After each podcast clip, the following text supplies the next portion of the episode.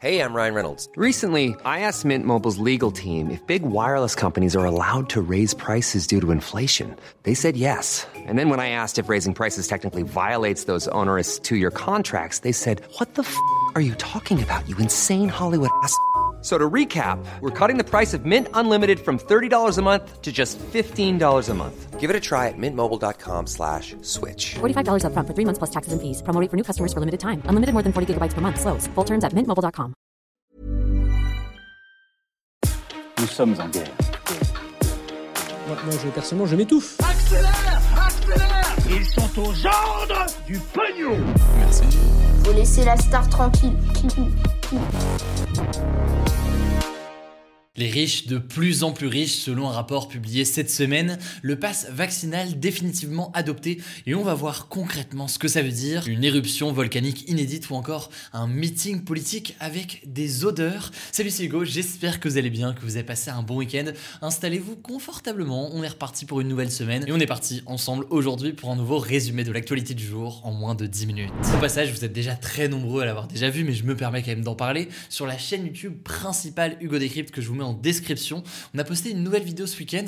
Concrètement, on a rencontré eh bien, euh, deux anciens espions à la fois du KGB, donc les services secrets russes, et de la CIA. Ça a donné des vidéos super intéressantes euh, concrètement sur les coulisses et euh, quel est concrètement le travail d'un espion au quotidien. On parle de leur formation, des questions de torture, des questions de manipulation. Ça a donné des échanges super intéressants. Et si vous voulez plus d'informations du coup là-dessus, eh bien, je vous mets directement le lien en description pour découvrir cet échange assez exclusif. Allez, on perd pas de temps, il commence donc avec le premier sujet. On va parler du projet de loi qui transforme le pass sanitaire en pass vaccinal. Ça a été voté ce week-end et on va voir donc ensemble, on va prendre le temps, quelques instants, de comprendre ce que ça va changer pour nous dans les prochains jours. Alors concrètement, avec le pass vaccinal, tous les lieux qui étaient réservés aux personnes qui avaient un pass sanitaire deviennent réservés désormais uniquement aux personnes qui ont un pass vaccinal et donc aux personnes qui sont vaccinées contre le coronavirus. Alors concrètement, ça concerne, bah, vous commencez à le savoir, un bar, restaurants, activités de loisirs comme le cinéma, les salles de sport, euh, les foires, les salons professionnels. Il y a aussi les transports de longue distance, donc avions, trains, etc. Sauf si jamais on a un motif impérieux. La seule exception en fait, ce sera pour les hôpitaux et pour les EHPAD. Pour ces deux lieux, eh bien, seul un pass sanitaire continue à suffire. Ce nouveau pass concerne donc uniquement les personnes de plus de 16 ans, ce qui veut dire que eh bien, les mineurs entre 12 et 15 ans euh, pourront toujours présenter simplement un pass sanitaire.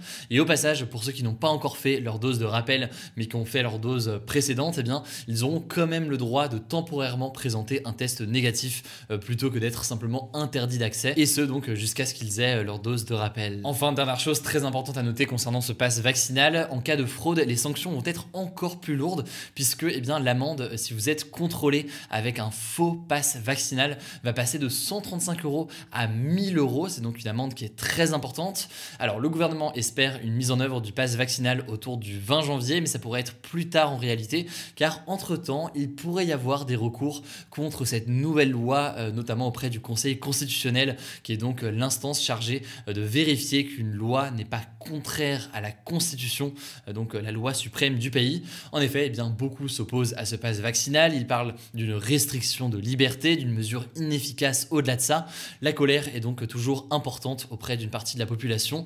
On en parlait d'ailleurs ce sur Instagram. Une manifestation s'est tenue ce week-end à nouveau avec des milliers de personnes qui ont défilé contre ce pass vaccinal et contre plus généralement les mesures mises en place par le gouvernement dans cette crise du Covid. Alors on continue avec un deuxième sujet. Depuis le début de la pandémie, les riches sont encore plus riches et les pauvres encore plus pauvres. C'est ce qu'indique en fait un nouveau rapport de euh, l'organisation non gouvernementale Oxfam, une ONG donc qui lutte contre l'injustice et la pauvreté. Alors premier constat majeur, eh bien selon ce rapport, la fortune des milliardaires dans le monde a plus augmenté sur les deux dernières années, donc pendant la pandémie de Covid, que pendant les 14 dernières années réunies. Et tout ça vient donc accentuer un autre chiffre d'Oxfam qui avait été publié en 2019 et qui indiquait que les 26 plus riches personnes de la planète détiennent autant d'argent que la moitié de l'humanité. Et Oxfam a donc un exemple pour illustrer tout ça, c'est notamment la fortune du français Bernard Arnault, donc donc euh, le PDG du groupe de luxe LVMH.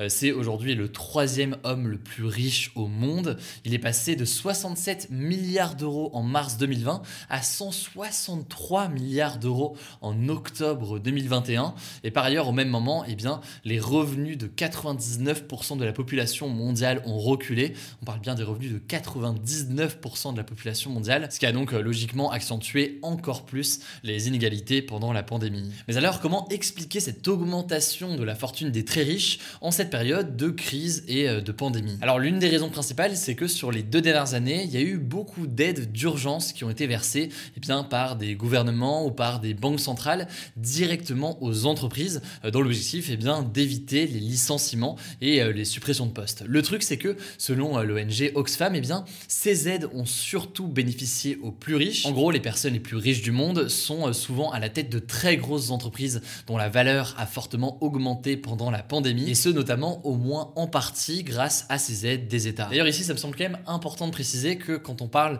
de la fortune de ces très grands patrons, c'est pas forcément de l'argent qu'ils ont euh, comme ça sur leur compte en banque.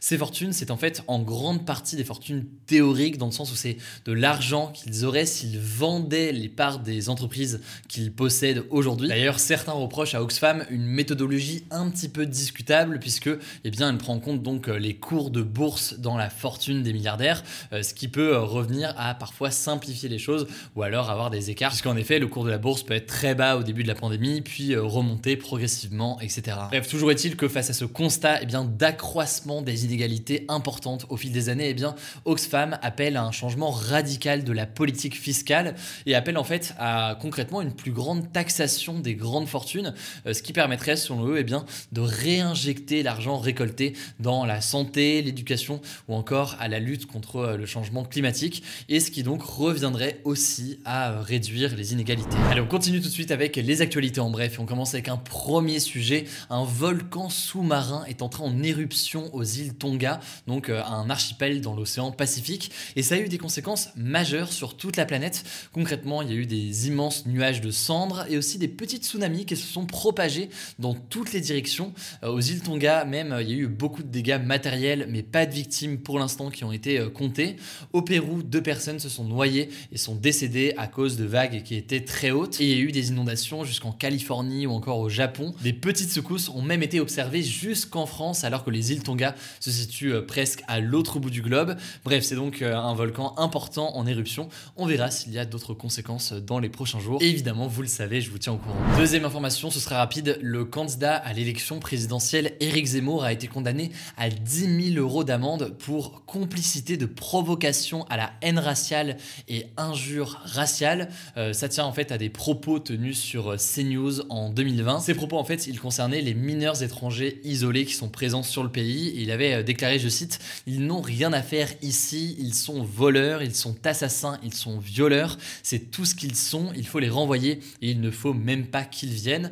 il avait ensuite développé ses propos, mais c'est bien pour ces propos précis qu'il a été euh, condamné donc euh, par la justice à 10 000 euros d'amende. Et de son côté, eh bien, Éric Zemmour a dénoncé, je cite, une condamnation idéologique et stupide selon lui. On continue avec une troisième actualité. Jean-Luc Mélenchon, le candidat de la France insoumise à la présidentielle, a fait un meeting très particulier ce dimanche à Nantes, durant lequel en fait il a fait appel à certains sens. Concrètement, il y avait des vidéos projetées sur les murs de la salle ainsi que des odeurs qui ont été diffusées, notamment visiblement l'odeur de la mer et l'odeur de l'espace. Oui, oui, euh, c'est donc assez euh, innovant, mais au-delà de ça, évidemment, euh, ça a été un discours et un meeting politique comme les candidats les enchaînent en ce moment. Et d'ailleurs, à ce propos, eh bien, vous l'avez peut-être vu, j'étais en live sur Twitch hier pour eh bien, diffuser et commenter et répondre à vos questions en direct et suivre ensemble donc ce meeting de Jean-Luc Mélenchon. Et du coup, on va faire la même chose dans les prochaines semaines avec plein d'autres candidats à la présidentielle de tous les bords politiques. L'idée étant, eh bien, pour chacun des candidats de pouvoir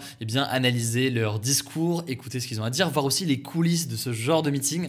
Euh, ça a très bien fonctionné du coup euh, hier pour euh, ce meeting. On va donc le refaire dans les prochaines semaines. Vous étiez très nombreux, merci beaucoup d'ailleurs. Et donc pour ceux qui n'ont pas suivi ça et qui veulent suivre les suivants avec moi et pour les autres candidats, eh bien rendez-vous directement sur ma chaîne Twitch. Le lien est directement en description. Quatrième information, lors d'une manifestation contre le pass vaccinal qui se déroulait à Paris ce samedi, des militants ont été soi-disant photographiés en train de faire ce qui ressemblait à un salut naziste, en tout cas ce qu'a dit le ministre de l'Intérieur Gérald Darmanin, le poussant à tweeter et à signaler euh, la photo à la justice. Le truc, c'est que euh, selon l'homme politique Florent Philippot, qui avait organisé l'une de ces manifestations, eh bien, euh, il s'agissait en fait d'un clapping, ce qu'il a montré d'ailleurs en diffusant la vidéo intégrale où on les voit effectivement réaliser un clapping et visiblement pas un salut nazi, contrairement à ce qu'indique Gérald Darmanin avec cette vidéo et avec cette photo. Alors depuis, d'autres vidéos ont été diffusées à d'autres moments de la manifestation, notamment par eh bien, les révélateurs de France Télévisions,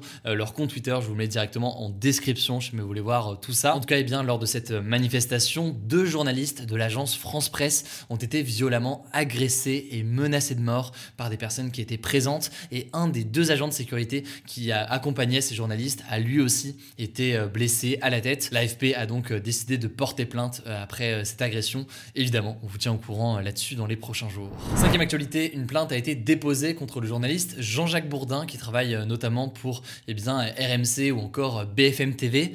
Une journaliste l'accuse de l'avoir agressé sexuellement il y a plusieurs années lors d'un déplacement professionnel et plus précisément d'avoir tenté à plusieurs reprises de l'embrasser de force. Alors la justice est en train de se pencher sur les faits pour voir si jamais elle va ouvrir une enquête. Allez, direction l'Australie pour la dernière actualité en bref avant de passer au flashback historique. Aujourd'hui, c'est le dénouement du feuilleton autour du numéro 1 mondial de tennis Novak Djokovic où il y a eu, on va pas se mentir, plus de rebondissements que dans toutes les saisons de Plus belle la vie réunies. Alors finalement donc Novak Djokovic, qui n'est pas vacciné contre le coronavirus, a été définitivement expulsé du territoire australien, euh, un territoire qui exige en fait que euh, les personnes qui arrivent en Australie soient vaccinées. Alors son dernier recours en justice n'a pas abouti et donc il ne disputera pas l'Open d'Australie, qui est l'un des plus gros tournois de l'année. Et d'ailleurs, il pourrait connaître la même mésaventure en France pour Roland Garros en mai.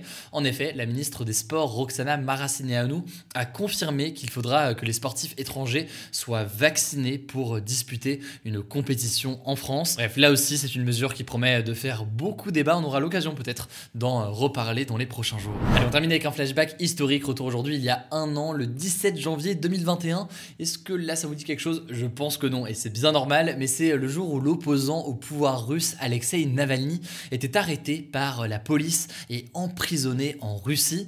En fait, il était de retour d'Allemagne où il s'était remis pendant 4 mois d'une tentative d'empoisonnement, une tentative d'empoisonnement euh, attribuée aux Russes. Alors un an après cette arrestation, Alexei Navalny aujourd'hui est emprisonné et le pouvoir russe met tout en œuvre pour détruire l'influence de son mouvement de contestation. Il y a notamment euh, plusieurs organisations à laquelle Navalny était lié qui ont été euh, dissoutes, qui ont donc disparu ces derniers mois en Russie. Voilà, c'est la fin de ce résumé de l'actualité du jour. Évidemment, pensez à vous abonner pour ne pas rater le suivant, quelle que soit d'ailleurs l'application que vous utilisez pour m'écouter. Rendez-vous aussi sur YouTube et sur Instagram pour d'autres contenus d'actualité exclusifs. Écoutez, je crois que j'ai tout dit, prenez soin de vous et on se dit à très vite. Mom deserves the best, and there's no better place to shop for Mother's Day than Whole Foods Market. They're your destination for unbeatable savings, from premium gifts to show-stopping flowers and irresistible desserts. Start by saving 33% with Prime on all body care and candles. Then get a 15-stem bunch of tulips for just $9.99 each with Prime. Round out Mom's menu with festive rosé, irresistible berry chantilly cake, and more special treats. Come celebrate Mother's Day at Whole Foods Market.